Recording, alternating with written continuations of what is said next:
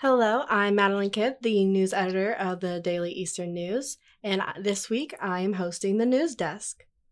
I'm Corryn Brock. I'm here with Madelyn. I'm the editor in chief of the Daily Eastern News, and I'm very excited to have you guys listen to my voice again. so, this week, our print edition covered mental health on campus and the current state of our counseling clinic and just different topics like that.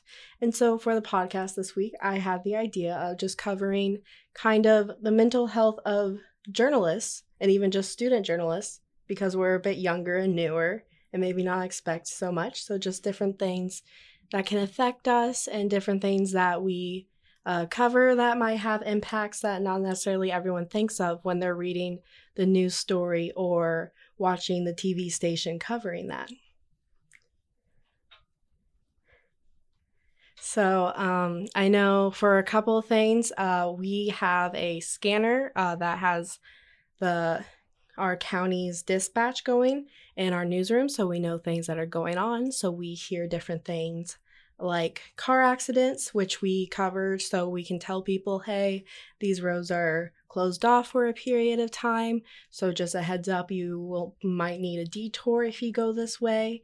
And then others of just calls of uh, possible suicides, uh, just a- other accidents that don't involve vehicles, um, just different things like that that we might hear, or just uh, deaths that are close to our community as well.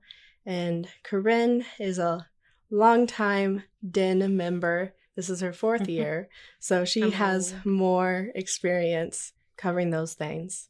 Um, yeah, I can talk a little bit. Um, first with the car accidents. I could not tell you how many times I've heard 1050 go off on that scanner. Uh, for all of the civilians out there, that's a car accident. um, so I hear that a lot, and I know this year we had a pretty big car accident. Seven seven vehicles involved, uh, one fatality, um, several injuries as well, and it was a pretty big car accident. We drove up on there. Um, and it happens at everything that I've gone to car accidents, fires, things like that or my stomach just drops whenever we drive up because it's just so much to take in. It's like you don't know what to focus on. You want to try to figure out what's going on so you can tell people. You want to know how long it's going to take for the road to get cleared so people can, you know, know to avoid the area. So it's a lot, um, and you're making a lot of split seconds, split second decisions. You don't know um, how people are going to react to those things. I know some people are not a fan of uh, car accident coverage, fire coverage, things like that, but they are really important to the community. So, especially with local journalism, so you know to avoid areas whenever it's really going to be a hindrance if you're going through there, um, and different things like that. So, um, those usually are not, they don't have the biggest impact on me. Um, it it is just a lot to take in and madelyn was there for a car accident that happened over an official weekend that she could talk a little bit about. We were both there for that and that was a big one as well. Yes during unofficial we did ride-alongs and i got to ride with the charleston fire department. So i was in the ambulance when we responded to this call and on the call you don't get much information so all we had was two vehicles possible broken wrist, no other known injuries. So that that's a very broad area. So mm-hmm. just driving up and not being a paramedic who normally does this thing, um, I was not expecting for the damage to the vehicle or to hear uh, the woman's who uh, it was more than just her wrist. It turned out from about her elbow to her wrist hand area, it was described to look like an S. Um, so it she was in a lot of pain, very fair amount of pain. But and because she was in that pain, uh, she was crying. She was reacting to any time the ambulance had a bump or maybe turned in a way that her arm moved. Um, and it was just really hard to hear her pain and know, even though taking her to the hospital is helping her, it's like you can't just you can't fix it. You can't put a band-aid on this mm-hmm. one. Um, but to also not just show up to the car accident see the damage, see the people expression, their emotions, their um, pain. Uh, also, the ambulance journey as well kind of hit me a little. I didn't know how to handle that. Um, and it was a minor thing, thankfully. If it was a bigger thing, I don't know Mm-hmm. how well that would have gone for me, just not knowing what to do, even though I'm not actually. Just to be clear, I did not do any medical work. When I say I don't know what to do, I just meant like reaction wise and just how to keep my thoughts together. Madelyn is Um, not a trained paramedic. I she am cannot not. give you medical advice. Do not ask her. Please don't. I don't know anything. um, I know about journalism, and that is it. And I'm still in training for it. So that was a bit harder to hear and just um, listen to her pain and her cries. Uh, so that was a bit harder on me. And then also another thing when Corryn was talking about it's a lot to take in. Uh, photographs and videos do not cover it because they give you a focal point. When we're out there, we don't have that. Mhm. you got this you got potentially sirens if those are still going off you got a lot of lights you got p- potentially people crying you have onlookers you have damage you have police officers trying to construct where people can and can't go and trying to get traffic flow at, working as well as it can. There is a lot happening there and so it can be a lot to take in even if it's a minor thing if it's just a fender bender it's still you see airbags deployed when you pull up and you go oh god Well, and whenever you get there, it's really hard to tell if it's you know a serious accident or uh, not as serious a lot of the times, just because um, people get really shaken up really fast, and you And don't know. and how cars bad get damaged. Yeah, No- sometimes cars can get very damaged and the person no not a scratch not a Mhm. bruise but the I car prefer that hundred percent. Yes. every single time. I'd rather see somebody's car torn to hell than see somebody yeah damaged in the slightest. So, So it can be a bit harder to have that. And then also just you also even if you don't think about them, your brain still has those mental images. Mhm. So I know um, later on on the scanner when we hear a car accident on I 57 and a car is in a ditch, like recently when we had bad weather because Mhm. Illinois weather is really coming for us. Anytime there was a SUV or large vehicle in the ditch on I 57, I text my mom saying, Hey, are you home? Are you out and about? Where are you? And my brain brings up those images of those damaged cars Mhm. and I'm imagining my mom's vehicle, and I'm imagining my mom and my brother in there. And my little brother might be 17, but he's my little brother. And Mhm. if he is hurt, we got some problems here. uh, so, and you talked about unofficial and like being um there, and obviously that's kind of like a a different circumstance than what we're usually in. You know, we're usually not with somebody in a ride along, um, and so while we don't have those experiences, um, there's still a lot that happens that you're just you know taken aback by. Um, and there's you know just yeah.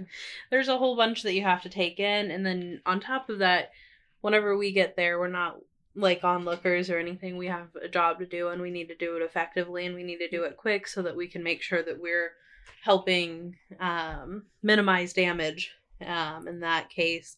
Um, i think one of the biggest things that bothers me whenever i'm out there i know i said it doesn't really affect me like mental health wise um, but I will get so, so, so upset whenever I go out to car accidents and things like that because there will be people there just laughing and joking and just staring. And it's, I think it might be a little bit different for me because whenever I'm going out there, I'm going out there expecting to see something bad and I'm expecting, you know, that I need to, you know, be prepared for the worst. And then with that seven vehicle accident, I remember walking around um, and there were people making jokes about the car accident and you know just making a lot of really ridiculous statements and it's hard to keep your cool whenever people are doing that it's so frustrating to hear people especially whenever you're watching all of this other stuff happen around it where you know people are somebody lost their life at that accident um, and i saw a woman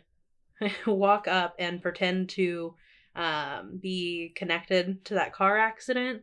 Like she knew the person that had died, walked up, started screaming, fell to her knees, and then just got up and walked away. And there's just nothing funny about that. I think that's a really frustrating aspect of it um, for me. And then there's people that um, will oftentimes come to things like that and um, act as if they are um, journalists and act in really inappropriate ways. There's a specific person that I've seen several times um, where he will just make bold assumptions and go around to every single onlooker and tell them that that is fact and that is exactly Yeah. what happened. And I have seen exact things that he has said to me spread so fast on social media and I'm like, that didn't happen. I promise he does not know what he's talking about. That that's another harder thing when responding to calls. It's less mental health and emotional well-being of yourself and also just keep because essentially just like when we're writing, we have to be objective. We don't we don't put our opinion, we don't put our thoughts, our feelings into it. Mm-hmm. And when you're out there covering things, the same thing occurs. And in person, that can be extremely harder than when you're writing on your Mhm. laptop I- saying what happened. I'll be honest, I can I wrote a story pretty quick on that and you know, I'm always ready to write those stories and get that stuff out. Um, but that one was harder for me to bite my tongue on. Specifically, the person I was talking about, he was there and he was telling people that there were dead bodies in some of the cars and things like that. And I was like, what? What are you doing? Like, this is a, horrible incident in and of itself. You don't have to add to it. There's nothing beneficial from that. So I think that that's also something that ties into it is that um, specifically us for student journalists, we're out here trying to learn Yeah. and then we're also combating uh people just walking up and lying yeah. i don't know what's fun about that but Mm. maybe it's just the journalist in me i don't know Yeah, the playing playing journalist slash what I would call actually gossipers yeah can make things really difficult and make things difficult not just for us but the general public that we essentially serve because that's Mhm. that's what we do. We report to the public what is happening Mhm. is our job. And so when people interfere with that, that can also be really upsetting. I know on previous stories and before we've had people comment, well, that's not what happened, you're a liar. And I've watched it impact the person who wrote it. Mhm. And they start questioning everything they wrote in that story. Just, well, is any of this right? Is it, did I do everything wrong? And they're a freshman. And so I'm here as a junior, like, no, you didn't. Let me tell you what happened. And so you are you are in the right. The commenter was not correct with what they said, or maybe they were. We don't know. But what you said was the right thing. Mhm. And that's what matters. And so that's another way that mental health of journalists can just be impacted, even if it's just a 24 hour upset thing. We are in college, we're, we're notoriously stressed out. Um, and then on top of that, we're doing a full time working environment. And so even just a 24 hour mental health thing can impact us a lot. Um, I know sometimes on the scanner, when we have potential suicides, those can impact me a lot depending on the day. Um, so, because those are a very serious thing, and I obviously don't want anyone to be dead. Like, I don't want anyone to die. I don't want anyone to be in a situation where they feel like they need to take their own life Mhm. that that's a horrible feeling to have. I've I've had those thoughts before of just my with my own depression and I've heard other people who have depression express that and I don't wish that on anyone and I just I'm also a person who just wants to help when especially when I can't. Mhm. I just want to make it better and I don't know these people. This is just a dispatcher saying re- calling to the ambulance and the police a possible suicide at this address and that's all I get but that's enough for my brain to go please no Mhm. please don't and I don't know this person I don't I don't have a weird address book of every resident of Charleston or Coles County where that tells me their name I don't need that. All I need is that there's a situation happening. That's a very serious thing. And so those are in like a couple days later that doesn't I'm not affected by that but even just in that initial moment there is an emotional well-being part of me that isn't okay. Mhm. like this this isn't an okay situation. And it doesn't always have to be a sad one. It can be anger in response to people lying Mhm. to spread a false narrative just to get a reaction out of people. It could be different things like that. And that's just kind of the mental health and also just being a young adult trying to figure out our lives. Mhm.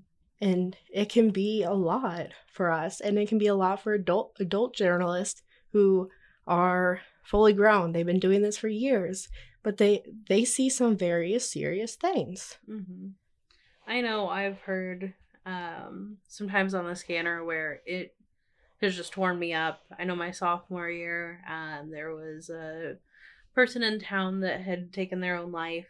Um, and usually uh, they don't do too much over the radio, over the scanner after they respond to things and realize that it has come to that.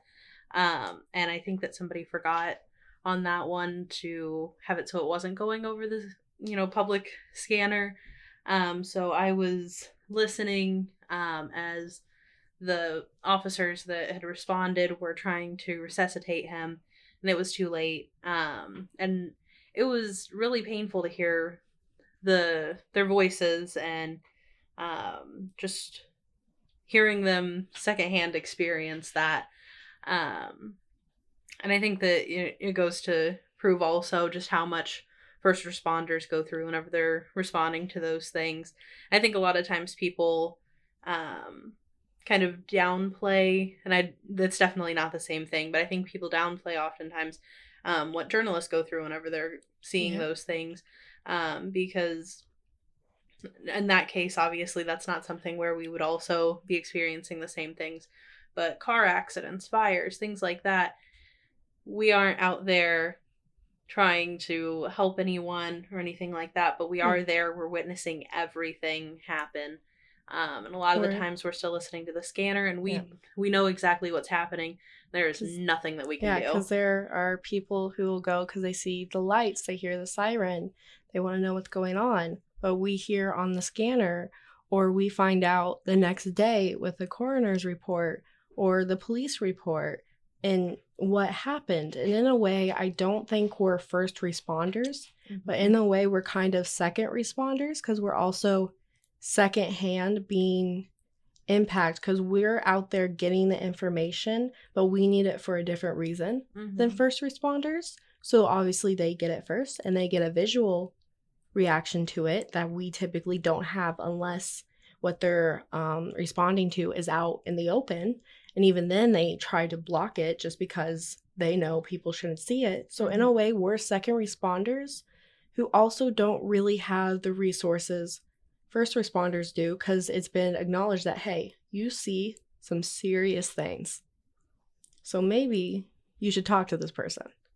Well, oh, and even then, I don't think that first responders have the resources that they need a lot of the time. I don't think that they get half of what they need because, you know, it's a very traumatic job in a lot of cases. Um, and I know Coles County isn't going to see insane amounts of crime or anything, um, or a lot of the things that people in more populated areas would see, but they do see a lot. Um, specifically, I notice uh, going back to the scanner, whenever uh, seasonal affective disorder is going in full swing, um, there's a lot of suicide. You have to talk to these people. A lot of times you have to talk to them when they're in the absolute worst time of their life. And I don't think that a lot of people um, see that side of the first responders um, and see like the really nitty gritty things that they see. I know um, a lot of the times we hear ambulances getting dispatched to psychological evaluations. I can't imagine what that has to do to them. Um, just hearing, um, you know, hearing from these people that are going through a really rough time and trying to figure out what you can do to help them if you can help them. You know, a lot of the times they can still refuse your help. Um, and even whenever you want to do your job, they really can't. Um, so I definitely feel for them a lot. Um, I know that that's that's definitely got to be really rough for them. Um, and we already kind of talked about it, but um, we do hear you know deaths and things like that. Um, people will oftentimes call 911 um, if they find somebody dead, you know, like older people, um, Mhm. things like that, instead of uh, like the coroner or something like that. So we hear things like that too. Um, and one of the biggest parts of our job is, you know, talking about uh, important figures. I know I've covered several deaths while I've been here, some students, some former faculty. Um, and it's definitely, it takes a toll on you whenever you're um, getting into the lives of these people. I've, there's been three student deaths that I've covered that I really dug deep and talked to their friends, um, sometimes their family, and just, you know, learn about these people so that I can share with uh, the community that doesn't know them as well uh, who that person was and why um, why we need to talk about it. You know, especially with student deaths. Um, I talked with mostly uh, students um, about their friends, and you know, these are young people that you're not expecting something like that to happen. They're never expecting if they're. You think at our age that if you're going to experience a close death, it will be an older relative, hmm or maybe if you're really close to a faculty member and they're older, maybe it'll be them. You don't expect it. I never will expect it to be someone I'm close to my age hmm or even just 10 years older because you're not we're not expecting those kind of things at this age. Hmm and it's kind of startling when it does occur that even if you don't know them just to know someone in the community uh passed passed away and they're your age and then you start wondering well this is what i'm doing every day. What do they do in their day-to-day life? Hmm but but now they're not because they're gone and that's kind of an impact as well and something you talked about getting to know the students who died like you know, talking to their friends their family uh, their teachers anyone the people who knew them. And because we're not here to be so and so died at blank and this is when it happened and this is where and call it a day. Mhm. we you want to the people want to know who they were who what they did what what happened what they did every day what they were wanting to do in the future because we're young and we're planning for the future. We're not our lives aren't supposed to end yet. Mhm. and so when that happens people want to know who they were. And so we have to find that out. But the thing with that is that in a way we suddenly know them but we never got to meet them. Mhm. and it's a very odd feeling to have to know someone and know their face so well from photos and know what their friends ta- sound like and you don't know what they sound like. It is a very odd situation that is difficult to process I know two years ago there was a student that um, had died and it was unexpected and I I don't think that they ever really found out what it was. It was just really sudden. Um, and I talked with uh, his fraternity brothers and you know just hearing from them who he was as a person was just it's incredible. And I think about it a lot whenever things like that happen is there's so many people that we just don't know that you know I could see somebody walking up and down the campus one day and then the next day I'm getting an email or something like that where you know a student died. Um and you don't you don't know those people but then like Madelyn said you really have to go in and you have to learn about those people because I think we would be doing a disservice if we didn't um didn't really talk about who they were um I think that that's one of the harder things about um, being a journalist and especially being a student journalist, but um, it's also one of the more rewarding things where you get to share who this person was. Um, you get to tell other people um, just about how special they were to all the people that are in their lives, and I think that that's something that really draws me to journalism is being able to tell those stories and being able to talk about those people. Um because i think i think a lot of times whenever people um think about how journalists cover death, they think, you know, they're just trying to get views and things like that. Um, but it definitely means a lot more, I think, to any journalist doing especially that. local journalism. Mm-hmm. It is a very different meeting. You you just want the community is mourning, and a lot of them don't know necessarily who it was, mm-hmm. but they're in pain because this is their local community. We're not a big space. Like I like, there's plenty of people we don't know but we're not a large population where it's like a big city like Champaign or Chicago where there's more I don't know at all that it's not really something that might affect you. But to hear someone in your community someone who lived 10 miles from you when there's not that many houses within the 10 miles is gone.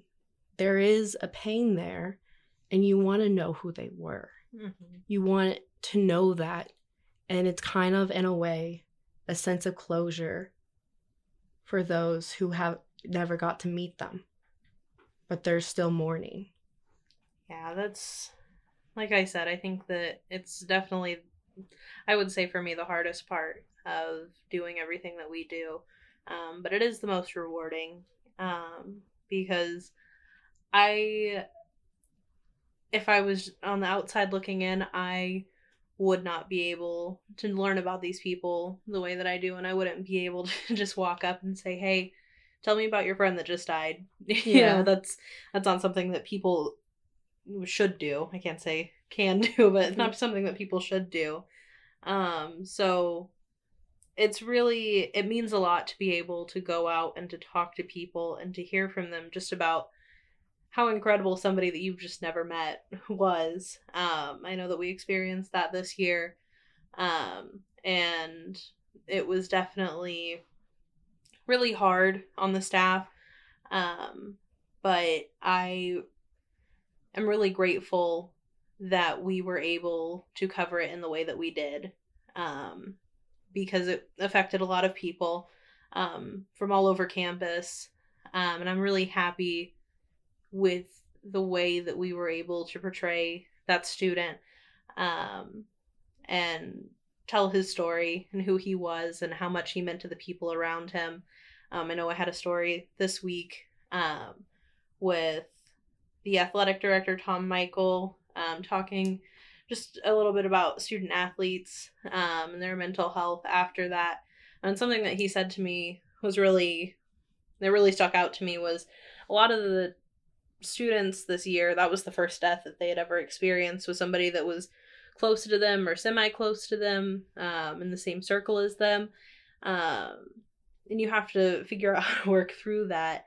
Um, and he was telling me about how the athletic department does that and how they handle things of that nature. Um, and it clicked with me that we don't really we didn't really have that same outlook whenever we were handling it from a student journalist perspective because that's not talked about at yeah. all. Um and you don't you don't talk about the things that you're going through because it it's really been taboo for a long time until the last couple of years.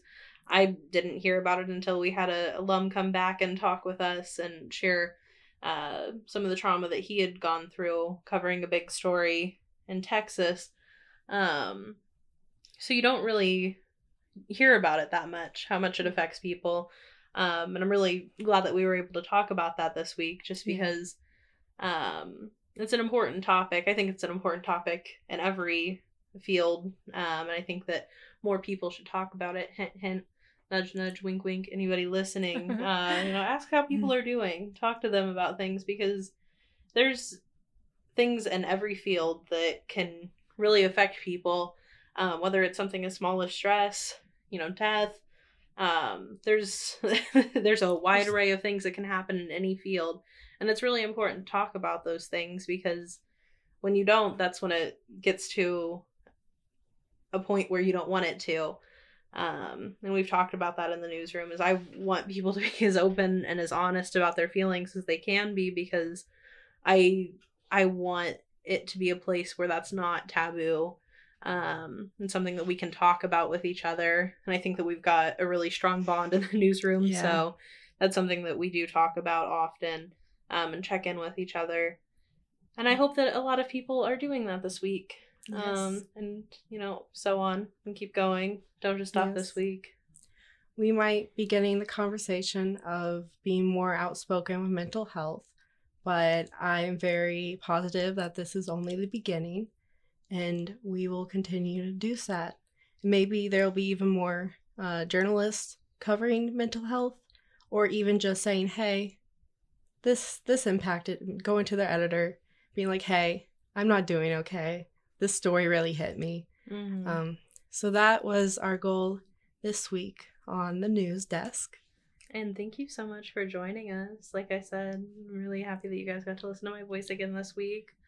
Um, very exciting stuff.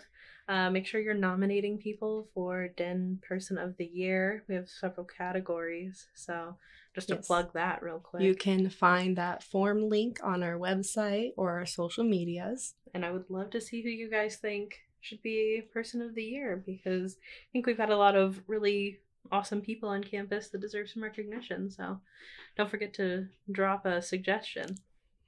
Uh, and thank you so much for listening this week.